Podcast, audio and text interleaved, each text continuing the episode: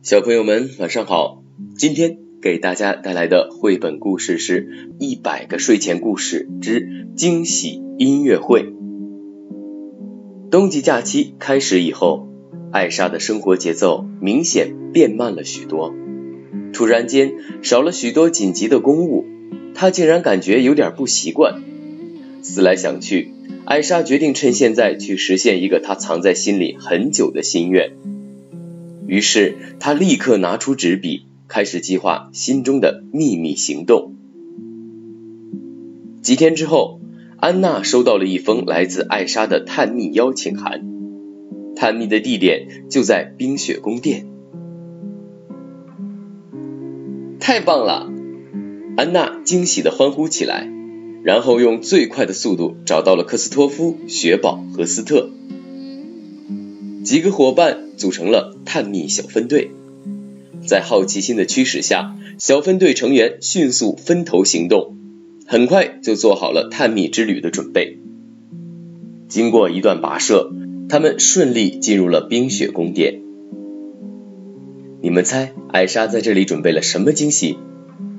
安娜的语气中流露出了十二分的期待。我等不及了，我真想马上找到她。我也是。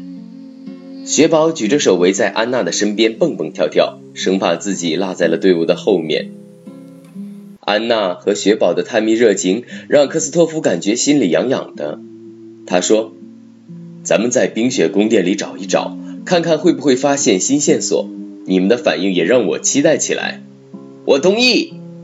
雪宝大声说：“没有什么比惊喜更值得期待了。”就在探秘小分队仔细寻找下一步线索的时候，艾莎出现了。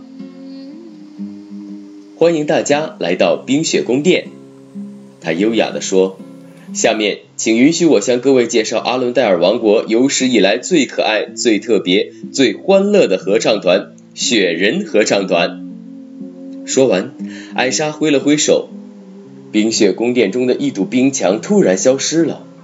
显现在探秘小分队眼前的是一座冰雪舞台，还有台上已经准备好演出的演员们。听着雪人合唱团的演唱，安娜、克斯托夫和雪宝不约而同的称赞起来：“这个合唱团真的太特别了！”克斯托夫情不自禁地说。安娜附和道：“原来棉花糖还有隐藏技能，他一定是世界上第一个雪人指挥家。”听众们会为他发狂的，还有我的小兄弟们，雪宝激动地说：“他们唱的真是太棒了！”看到朋友们对演出这样满意，艾莎幸福的笑了。谢谢你们的热情捧场，艾莎说：“虽然这次探秘之旅没有惊险刺激的环节，但是……”我相信小雪人和棉花糖刻苦练习后带来的这场意想不到的音乐会，跟每次成功探秘的收获一样，都足够令人惊喜。